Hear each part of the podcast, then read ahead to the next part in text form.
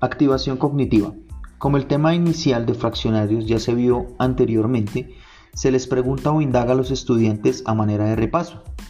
¿Qué es un fraccionario? ¿Qué es el denominador y el numerador?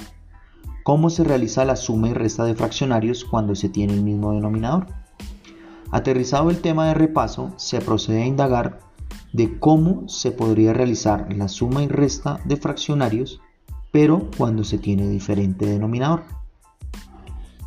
Después de escuchar la participación activa de algunos estudiantes, se procede a proyectar un video ilustrativo y didáctico de cómo se realiza la suma y resta de fraccionarios cuando se tiene un denominador distinto.